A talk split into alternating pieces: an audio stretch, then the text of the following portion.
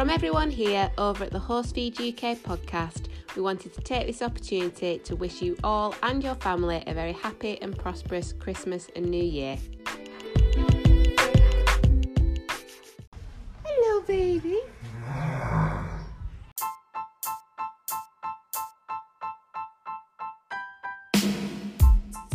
Thanks for joining us for the Horsefeed UK first ever Christmas bonus special episode. In today's show, we're going to announce the winner of our Christmas Cover Star competition. We just want to say a massive thank you to absolutely everybody that entered. We loved looking through all your photos and images. Whilst we have got a winner this time, there are also numerous runners up. We'll be contacting you guys in the new year as we would like your horses to also feature for the Horsefeed UK podcast. Up next, we're joined with Samantha Osborne, who's guest hosting an amazing interview with Claire Batterby. Stay tuned for that, get cosy with a mince pie and a hot chocolate, and listen as they reminisce about showing days gone by. We've also got some brilliant tips from Dan from DP Sports Psychology on how to help you guys battle the winter blues. Hi, Claire. Hi, Sam. So, could you introduce yourself and your background with horses for our listeners, please? I certainly can. Um, my name's Claire Batterby. Um, I've been with horses my entire life. Um, my dad was a huntsman.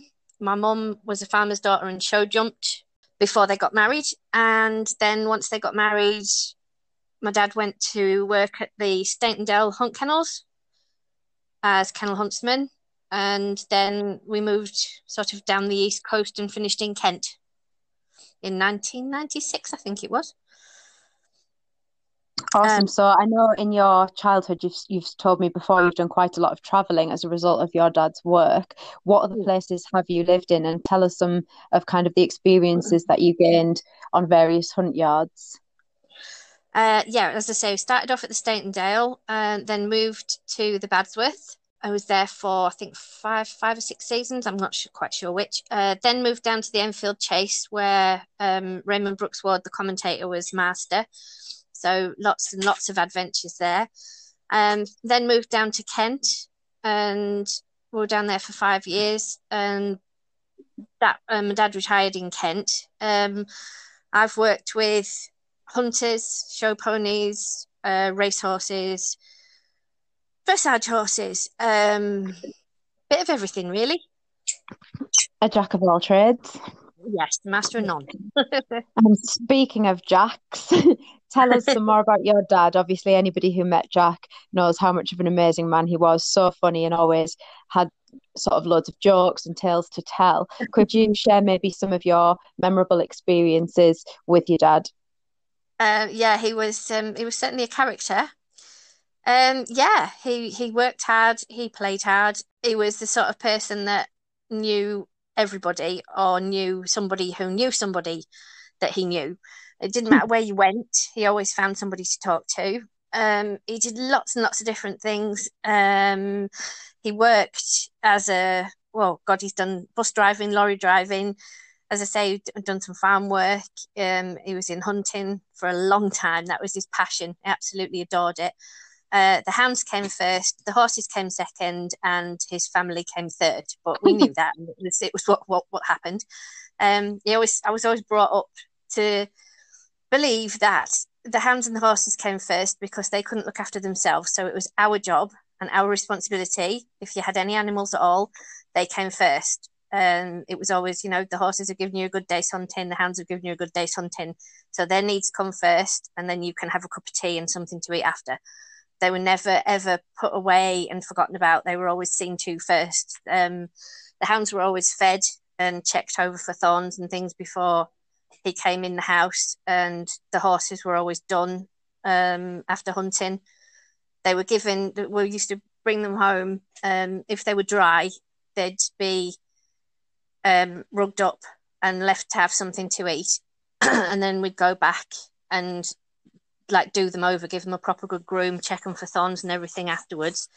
Um, if they were sweating when they came home, they had sweat rugs with the jute rug on upside down. Um, depending on the weather, the top door would be closed, and they would they had we had everything bedded on straw, and they had really deep straw beds, so it was nice and warm and and pleasant. Um, they'd have a bucket of water with the chill taken off, just so that they weren't drinking ice cold water when they came home. And they'd have a warm feed, um, usually boiled barley with linseed and various whatever else they were having at the time.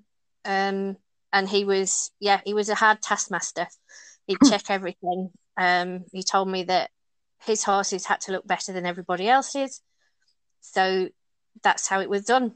I was just going to say, obviously, one of the things that I guess you're amazing at, hence you being nominated for the Gro- uh, Groom Award at the Showing World Awards. Was it last year or the year before now? Forget. Yeah.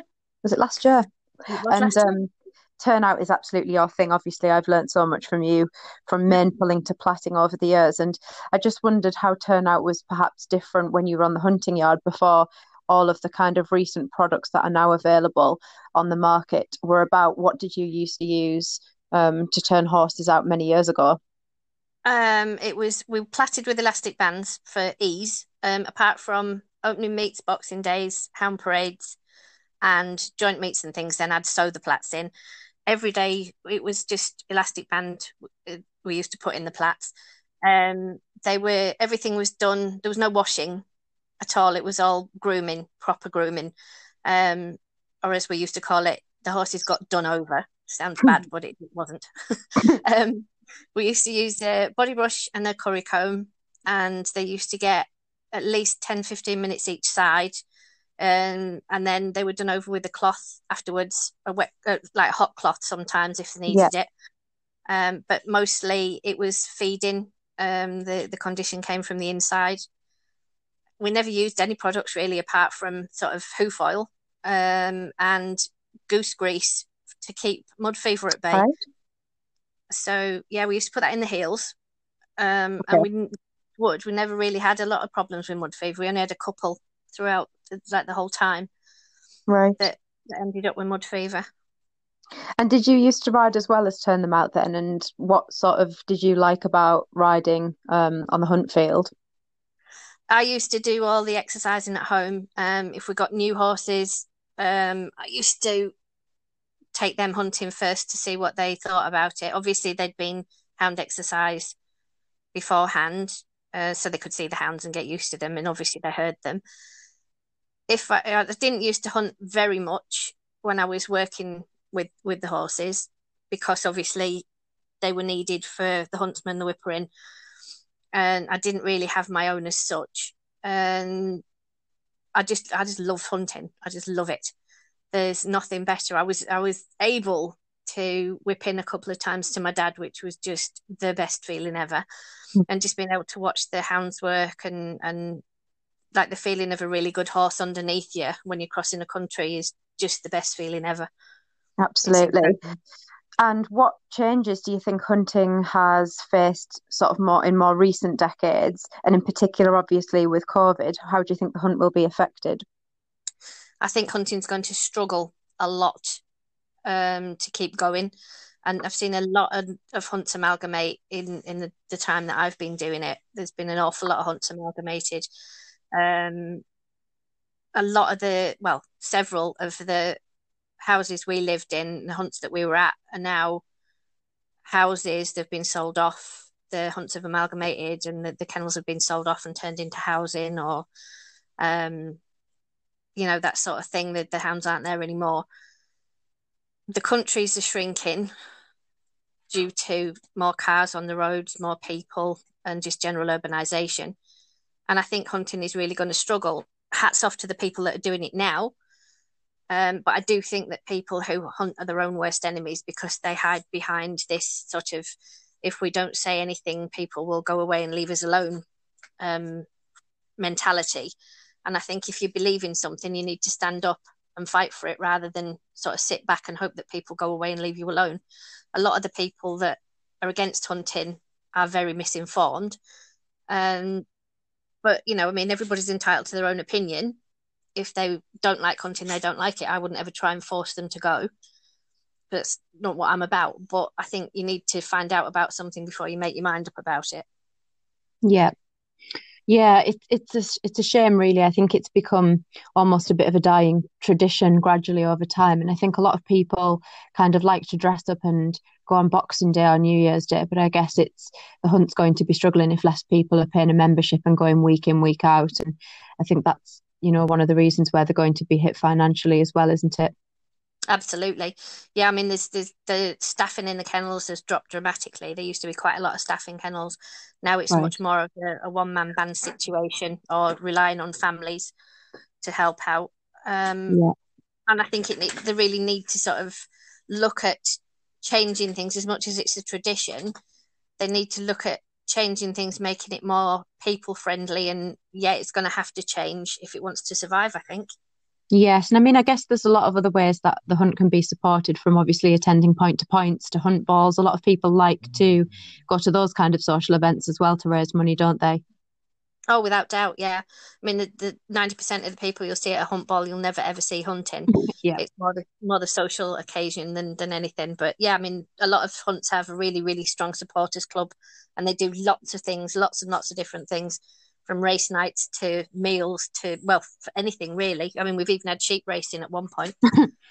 Speaking of sheep racing, I always remember a tale that your dad used to tell me about riding camels, I think it was at Olympia. Yes, yes. Um, he they used to a long time ago when Olympia first started. We we moved to the Enfield Chase in 1979, so it was only a few years after Olympia first started. And they used to have Mary Chipperfield's racing camels uh, as a as a sort of attraction. Um, Who needs a donkey derby when you could have a camel derby? Exactly. And they used to have um, show jumpers, and they used to get the people out of the army to, to ride them, and they, they used to have them on every every performance. They'd have camel racing, and they'd have different teams, you know, the inventors, whatever dressage riders, and they decided it would be a good idea to have a hunt servants team. so it was Dad's job to to you know sort of allocate people to come and ride the camels. So yeah, it was it was quite good. There was um, much hilarity. Ted Edgar was involved with it. Nick Skelton in his in his youth.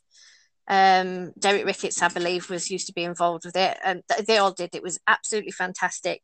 The, there was a lot of buckets of water thrown around, lots and lots of brooms to assist you onto the camel. um, I can remember one laid down one year, and Dad ran like hell and climbed on it before anybody else could, so that he didn't get accosted with a yard broom or a bucket of water. Bless him. And he always spoke fondly of kind of going to Ireland as well and hunting in Ireland. Um, can you remember any of his tales? Oh, he loved Ireland. It was his second home. I think if he'd have gone over there when he was younger, he would have stayed and not come back. Uh, we have friends over in Ireland. Um, a man who used to whip into him, Malcolm Orton, he moved out there with his wife in, I believe it was sort of two, no, 2000, something like that. I don't know. But anyway, he moved over there. Um, and I went and helped them move, and Dad went over. He used to go and house sit for them when they went away and things. Um, and he went over and took himself off to the Westmeath Hunt Kennels to introduce himself, as, he did whenever he went anywhere. And um, became great, great friends with James Lowry, who was the huntsman at the Westmeath at the time. And yeah, he loved it. He absolutely adored it. He used to go out there every winter and go hunting.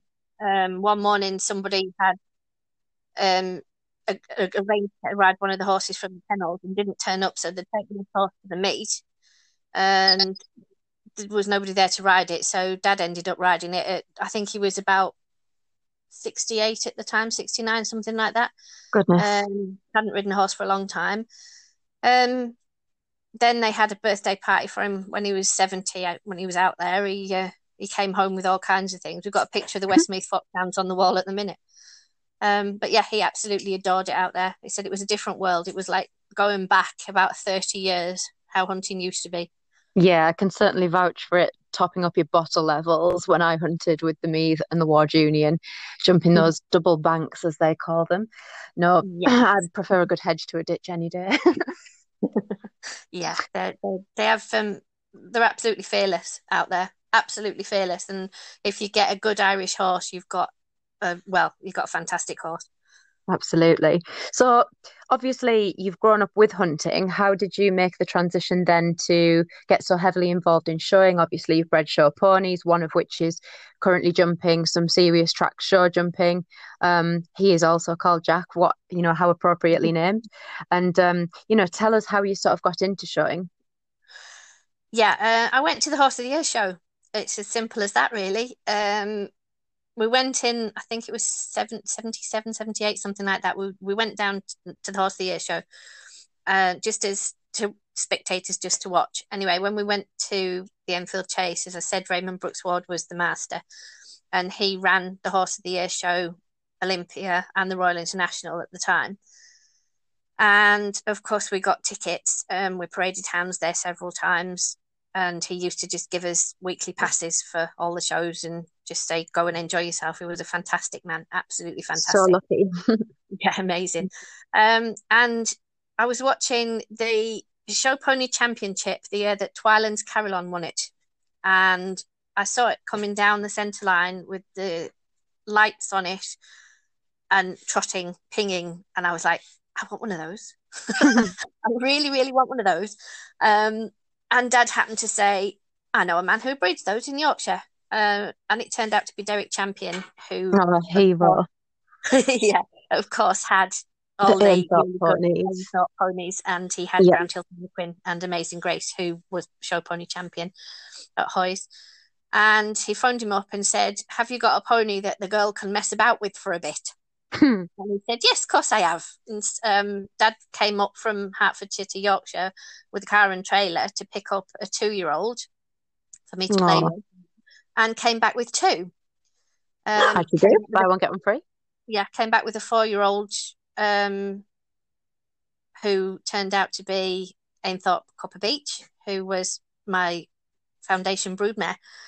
Um, we put her in foal, and then the following year we got her mother, who was um, Silver Sixpence of Ainthorpe, that Derek had got in a car deal. Somebody had bought a car off him and not been able to pay for it, so they'd given him the pony.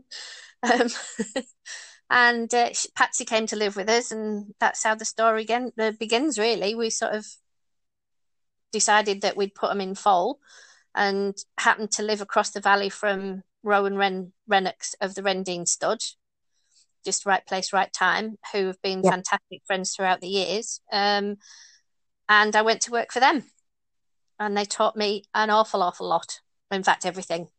Wrote really? everything about turnout. She was an amazing. Well, she's an amazing lady. Everything has to be spot on. So, what were your top tips then for showing turnout that you would share that you would say you've maybe learned from um, the yards that you've worked at over the years? There are no shortcuts uh, shortcuts will show up. Um, okay. Washing is never a good thing, even though I know it's a much easier. You get a much better coat with grooming. Uh, little things do matter. Make sure that you sort of take the whiskers off, trim, do all the trimming the day before if you can, or at the very most two days before, so you don't get the regrowth. Uh, and stand back and look. Yes. look objectively because you sort of get carried away with things, I think, and people fixate on small things that don't really matter. You know, it's sort of make sure that your tack fits properly. Um, there's nothing looks worse than a brow band that's too big or one that's pinching or a nose band that's not fitted properly. Um, the saddle in the wrong place is a pet hate. Um, and just make sure that you put the work in. Absolutely, and it, it, does require such a lot of work. Um, so coming back to your you, you talked about how you've kind of bred ponies, and I know obviously I got to meet Clover. Um, and what was your other pony called? Noddy. Noddy. Is that right? Yeah, that Noddy. Yes. So, Noddy. So I'd met those two. Um, and then, am I right in thinking your prefix was Bylands that you yeah. got in the end? Yeah. That, so yeah, talk us through that a little bit more then. Um, yeah, we, just sort of started breeding ponies, and it was a bit sort of hit and miss to start with. Um, did a lot of re- reading, a lot of research, asked a lot of questions. Um, the first one I ever bred was by a pony called uh, Criffle Caliph, belonged to Mrs. Greenleaf, and um, yeah, she was born on my twenty-first birthday, or just before my twenty-first birthday, and she was born six weeks early, and we ended up feeding her on a bottle Oh, Uh, yeah, it was it was a bit, mm.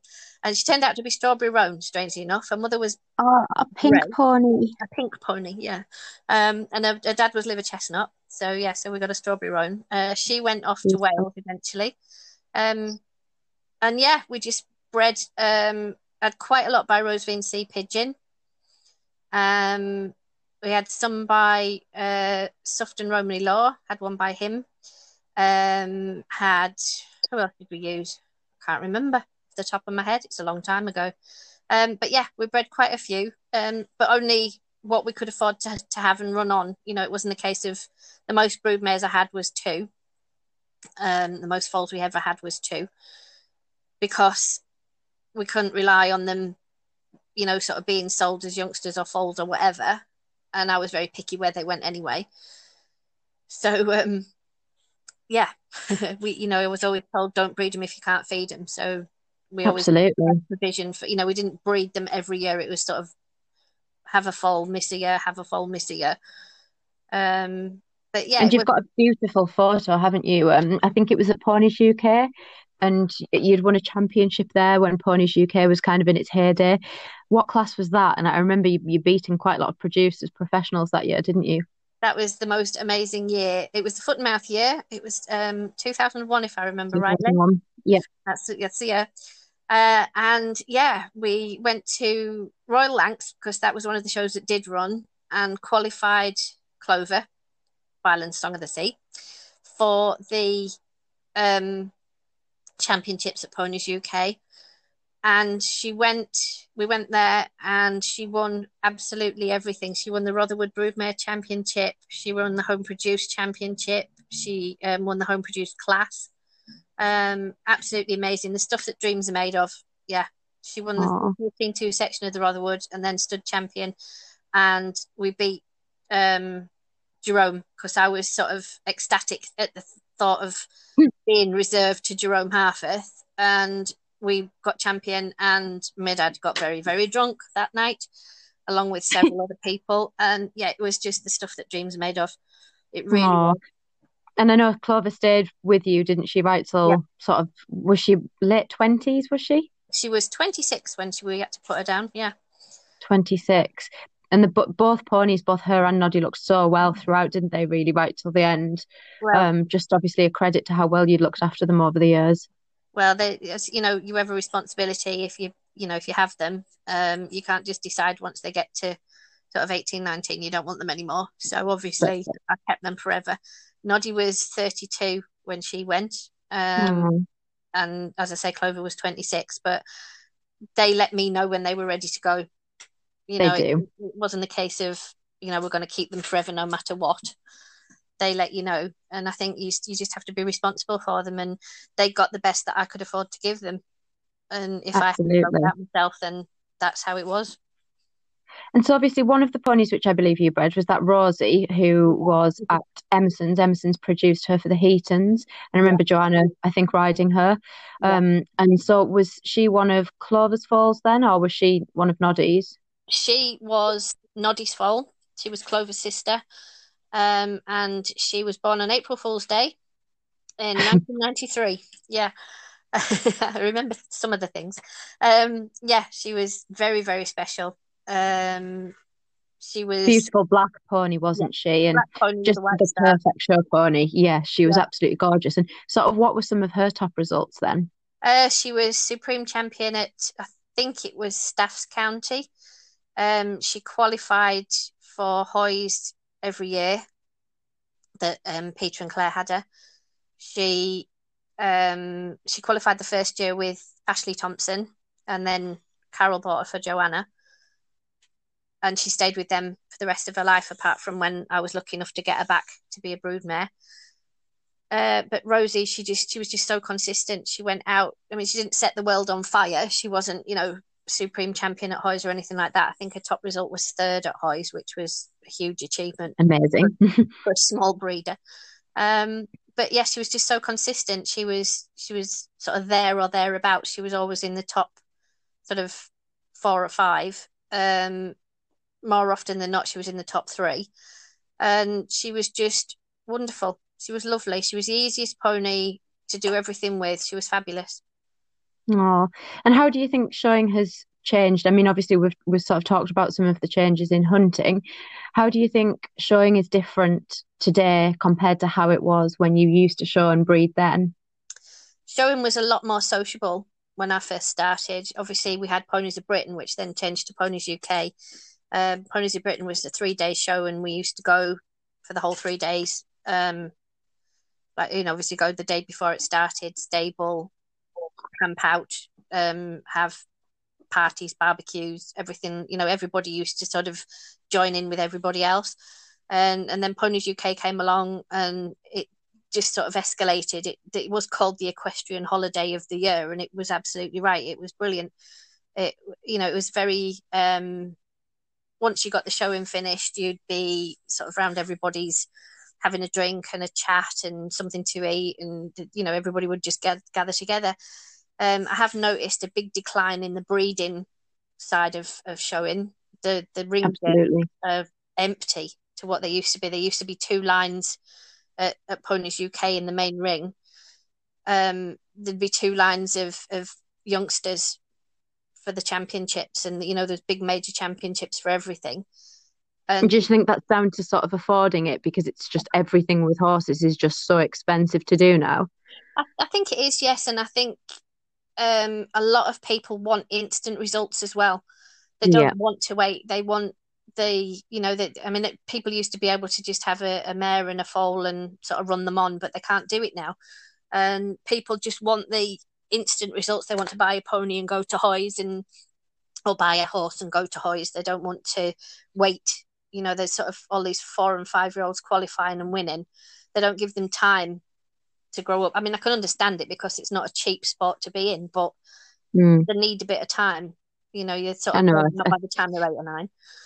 I think you're right, and I think it's becoming increasingly more difficult, probably, for show pony breeders to continue when kids are kind of bigger than they've ever been, and they're getting pushed onto horses a lot quicker. Obviously, we've got the intermediate classes, and kids are always just desperate to be older and doing more, aren't they? And you know, to I was always envious when I was younger because I was probably too tall and I had a 14 hand Highland pony at nine year old, whereas my friends in my same class would, you know, be leader in first ridden 12 twos. I couldn't really do any of that. I was too tall. So I do think with, with children kind of growing bigger and things that we, we do push people through classes probably a lot quicker. And as a result, you know, is the, is the show pony now maybe a bit of a dying breed?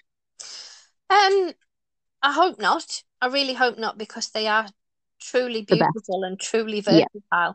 They can do anything. They can do any job. They can be mounted games ponies. They can be show jumpers.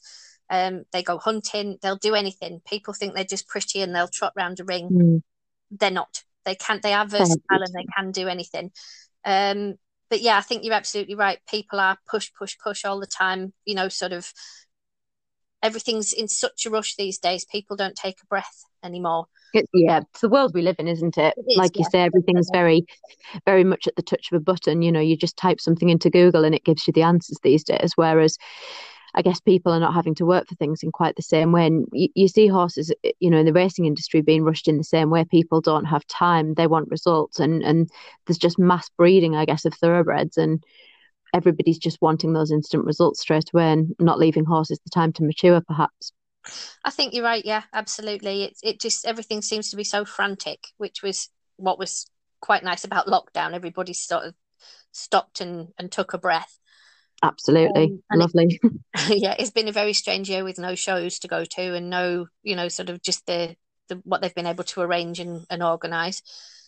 Um, but yeah, and worrying. I mean, we've we've got shows cancelled already for next year. I saw Norfolk had cancelled already today, and badminton obviously announced was it yesterday. They are now behind closed doors for next year. So, I guess it is worrying for the future of what we'll actually be able to run, especially when you think of sort of shows like Horse of the Year Show and Olympia and Liverpool that are, are, relying on pulling in those big crowds, big sponsors, you know, the shopping areas. How can a show like that potentially run behind closed doors? And I guess I'd spoken to a friend recently who said that the whole reason she likes showing is to kind of be in the big ring with the crowd and the atmosphere. And as much as it's convenient and lovely to go to the likes of Arena UK, if there isn't a crowd, there's only so many times you can ride your same horse in the same class around the same arena with, with no atmosphere. And that's still fun when it's costing hundreds of pounds per show to do one class. You know, are people going to want to do that? And I guess we've seen a lot of people move into different disciplines this year, just I guess accessing what they can, whether it be, you know, you kind of working hunter riders have gone and done bits of eventing and show jumping and done a fantastic job at that, or people have moved into kind of doing bits of dressage for the first time, I've noticed. And I guess the virtual showing really took off. I don't know if that'll kind of fizzle out over time if people get bored of just submitting photos and winning rosettes and having them come through the post. I think it was probably quite nice at first, and especially obviously virtual Royal Windsor was pretty exciting, I guess, for somebody like myself who Absolutely. normally wouldn't be able to compete there because I'd be at work. So I think, you know, it's it's opened up new doors to some people and, and like you say, people have had a break or they've gone off and been able to do training and lessons or just enjoy hacking their horses out again. But I guess it is worrying in terms of the longevity of what's going to happen with the showing industry because they do need those big crowds in really. Yeah, there's there's no fun showing if you don't have the atmosphere there. It's it's ninety percent of it is, you know, you get the the atmosphere and the anticipation of the crowd and and just the whole occasion. It's it's what Hoys is all about. Um, as you know, Absolutely. You know, you know, it's it's the getting there. It's it's not. It's just a show in a car park in Birmingham at the end of the day. But when you have all those people and all those crowds, and and it does feel special, and it is amazing it to get there. You know, and you're sort of going down in the middle of the night to to exercise, and it does. You know, it feels special and exciting. Whereas if you're going with no crowds, no shops, no anything, you could be anywhere in the country just riding around an indoor school. So that's it. Um, you need that that specialness, if that's a word. and talking of specialness, can you sort of think of any more memorable showing experiences that you have had beyond kind of what we've listed with sort of like Ponies UK and things? What what other memorable experiences have you had over the years? Oh, um, qualifying um, with Combat and Dance of the Eagles for the Lloyds in, well, I think it was the Cuddy at the time. I don't think it was the Lloyds, I think it was the Cuddy. Um, when I was working at Rendine, um, and I got to lead her foal in the main arena at, at Hoys when it was still down at Wembley. That was so exciting. That was yeah. the most incredible experience ever. Um, yeah, just I've just been really, really lucky to travel to most of the major shows in the UK um, and Wales and Scotland and you know sort of everywhere. I've been I've never I've never made it to Dublin with a horse, but I have been and watched, and it is a fantastic show. Um, and I've just been really, really lucky um, watching the ponies that I've got ready doing really, really well. Um, Tori Heaton and her little little pony. Um, was it Rosevale Tom Thumb Tommy? He won the yeah. um, Vauxhall Challenge at BSPS, and that was so so special, so special. She just every time she came out of the ring, she got faster and faster and faster. And it, was, it, was, just amazing. Um, it was made more special, I think, because um, we used to do a bit of um, transporting for Emerson's as well. Sort of when we, when I was working there, we'd take the the sort of feed and stuff so that they could fill the horse boxes with ponies. Um, so we used to take our lorry and put things in. Occasionally, take a couple of ponies about. Um, and that week, that particular week at BSPS, it absolutely poured. And Tori was on Tommy, and it was like sort of the first big show she'd gone to with him.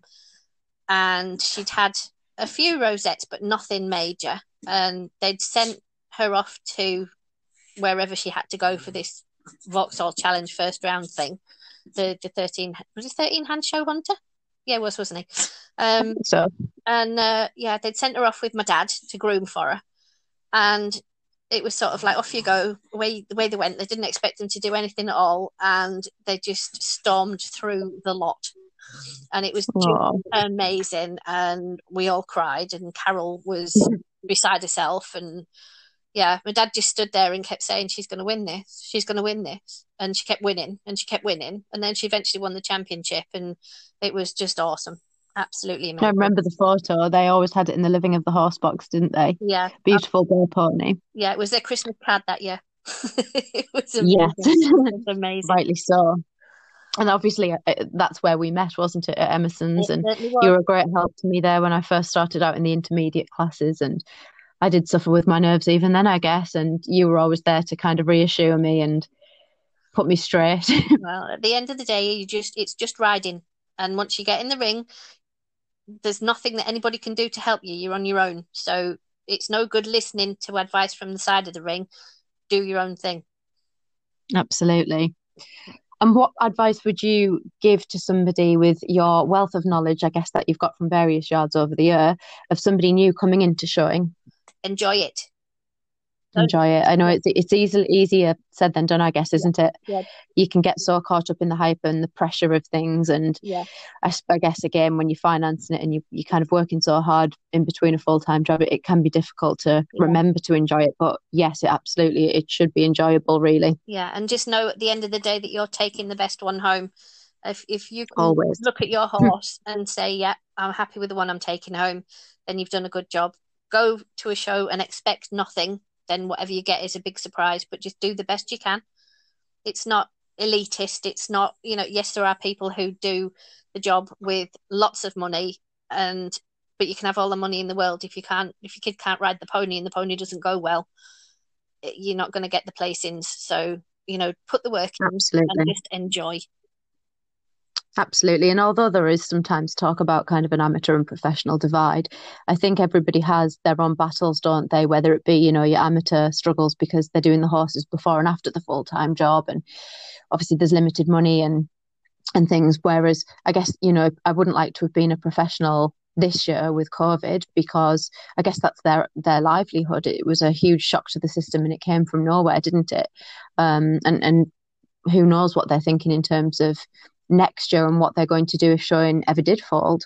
So, you know, as much as there is that divide there, we I think we do have to respect and remember that producers and professionals are professional for a reason and they have you know so much experience that uh, of course they're going to be winning if they've got clients who can afford the best ponies in the same way that we wouldn't expect an average person off the street to just walk into any other sport and be the best at it without having these elite sponsors and training and you know throwing themselves at it full time in the same way. So i think the amateur is definitely giving them a run for the money these days and the amateurs becoming stronger and stronger all the time aren't they? But um, I, you know, I, I think we've got to probably unite as a showing community if it is going to survive, I guess, because I guess everybody pays the same entry fee at the end of the day, don't they? And we all need a fair shot and we all need to enjoy it really i guess like you say. Yeah exactly. That's you know i mean you've got to remember like you say the professionals are professionals for a reason. Um they're the best at what they do. And if you're doing a job 24 7 it's easier to do it than if you have to go off and earn a living doing something else then do your horses um when you come home Absolutely. before work and and things. And like you say if somebody can put money into it, then obviously they're going to have the better ponies um, because they can afford to buy them. But that being said, the amateurs are strong and they mm. are getting better. They are going to more clinics. There's mo- much more clinics available now. There was no clinics or anything available. You found an instructor and stuck with them. Um, and you know, there's much more opportunities for for amateurs to get on and, and give them a run for the money. Um, Absolutely. I mean, we've got all the choice with sort of amateur classes, and you know, you've got sort of search for a star and things as the Hoys route, and I guess at Olympia, the the veteran classes mm. they're kind of aimed at your home produced amateurs.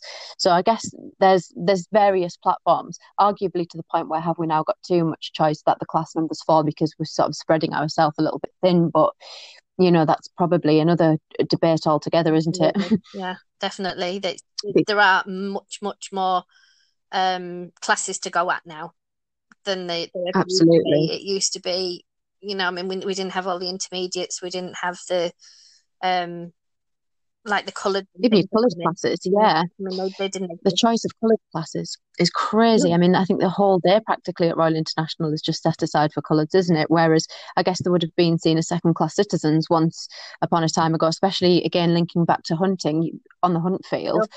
whereas now you know cobs and colours are all the rage. Absolutely. Yeah i mean good cobs have always had a place they were always the ones that you use for cub hunting and, and that sort of thing. Every, most of the hunt yards had a few cubs about to do the cubbing, Mm. and then you, your proper hunters, if you like, had, had come in sort of after the opening meet. But uh, you get a good cob and it'll hunt all day.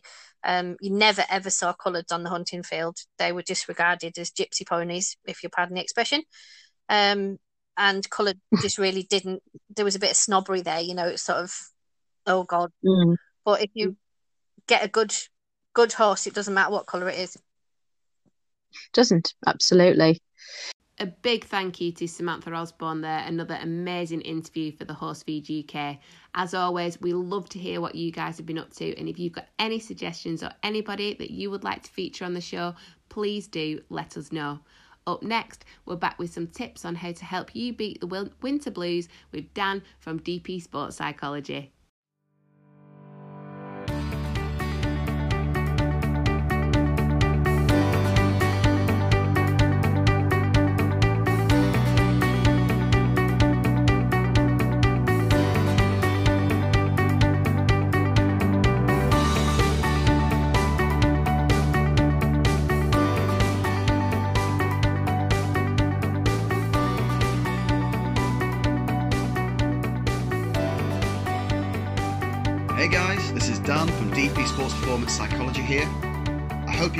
Enjoying the Christmas festivities. Tis the season to be jolly, and also that of giving and kindness. Therefore, today, I'm going to give you a free psychology and stress coping technique as a Christmas gift from DP Sports Performance Psychology. Riding can be a stressful time, from recreational riding out hacking and a driver speds past you darn close at that. We've all been there to competing at the regional and national finals in front of a spectacle of spectators. But in both instances, what is it that we do? no, it's not reach for that glass of gin and lemonade or a hidden hip flask you've got somewhere in your saddle, but rather we tense up. Our breathing becomes shallower. Our mind goes 10 to the dozen. We begin to rush around. We feel overwhelmed and we definitely begin to not think clearly. This is also known as paralysis by analysis, where we begin to choke under pressure and any decisions are either made in the immediate or potentially irrational safest route out of that situation, such as getting off or pulling out of the class. The reason for that is the amygdala, this is the tiny part of our brain that is no bigger than your little fingernail. I bet you're looking at that right now. The amygdala is the fight or flight response. Professor Steve Peters calls it the chimp, as it is part of the brain, the limbic system, that shares a 98% match and makeup as a chimp's brain. Ours just developed further through evolution. This is the tiny voice saying to you, Go back to the lorry. Go home. It's not safe here. Let's get you a nice cuppa away from here. And then you'll feel your heart race. It's up to you then to process this information and then decide on how to act on it. The chimp is 10 times faster and will always beat us to every situation. It's actually, over human evolution, made such strong pathways in our brain that it will even try to dictate our behaviour when we let it take over, we can start to see how much control it has. A perfect example of this is when someone's had a bit too much to drink, and then they begin to say and do things they normally wouldn't do. Visit every town centre on a Saturday night, and you'll see this in motion. These are the basic foundations of our primordial brain. You can find out more about this in the Chimp Paradox book or audiobook, or I'd be happy to chat about this in future episodes. Just let us know at the Horsefeed UK. Back to riding. When we get like this, it can be really tough to snap out of it. However, there are a few tips and techniques that we can use to stop this happening. Today, I'll be sharing with you colourful breathing. This is a great technique that is really simple and quick and easy to use. You can do this either eyes open or eyes closed, depending on the situation that you're in, and it can be done anywhere. So, the first thing to do is to think of your two favourite colours. My favourite colours are red and blue. So, Begin with normal breathing, if you can, and focus on the breaths from behind your belly button. Draw air in through your nose for four seconds. And as you do this, think of one of the colours in the air. So, for example, the air is green. And then hold your breath for two seconds. Then breathe out through your mouth for the count of six seconds. And as you do, think of the air in your second colour. For example, the air is blue. Do this at least twice. This will help your mind quieten down and also help your body relax too. The great thing about this is that it strengthens the neurological pathways in the brain to help your body and mind calm quicker the more you do this over time. I hope this really helps you guys because I know it can be a bit of a stressful situation, but this is a great little technique that we can use to calm our bodies down. Next time, I'll be chatting about how we can further combat the chimp using cue words and the swish method. You can find more hints and tips at dpsportsperformancepsychology.com in the blog section and DP Sports Performance Psychology on Facebook. Did you know that I have a free workbook for mental well-being over the winter that you can find colourful breathing in? I also have a group on Facebook called the 7-day mental fitness and well-being challenge with all the hints and tips there free for you to use too. Thanks guys. I'm Dan from DP Sports Performance Psychology. I hope you have a lovely Christmas and a happy new year. See you in the next one.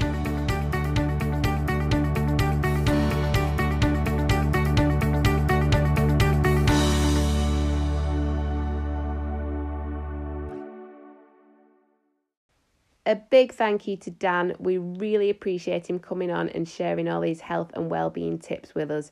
If you're interested in checking out more, don't forget to head over to his website, DP Sports Psychology. Also, he is running a free seven day wellness challenge at the moment on Facebook. So, again, get over there, guys, like and subscribe and join in. It'd be great to see you in the group. So, on from that, and without further ado, the whole reason for today's special bonus episode is to announce the winner of our Christmas Cover Star competition for 2020.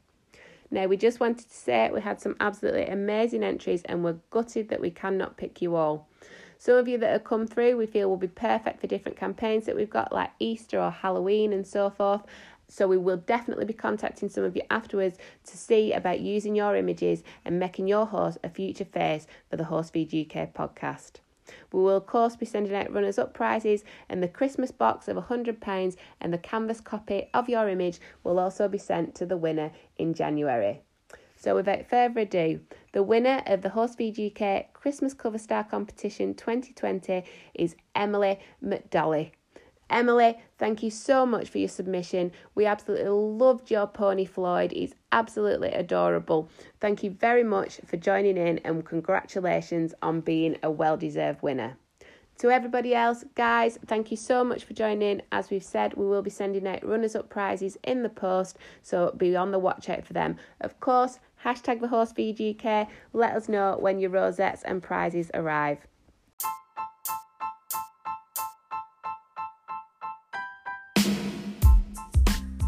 For now, that's all from us for this side of Christmas. We hope you've enjoyed the show. Thank you so much for listening for all of this year, and thank you to everybody that's entered the competition and engaged with us online. We really appreciate it.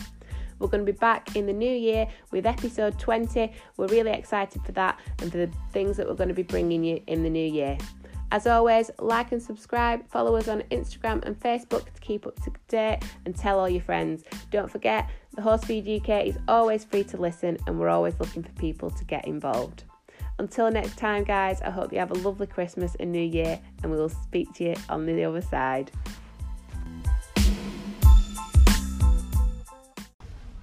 Baby.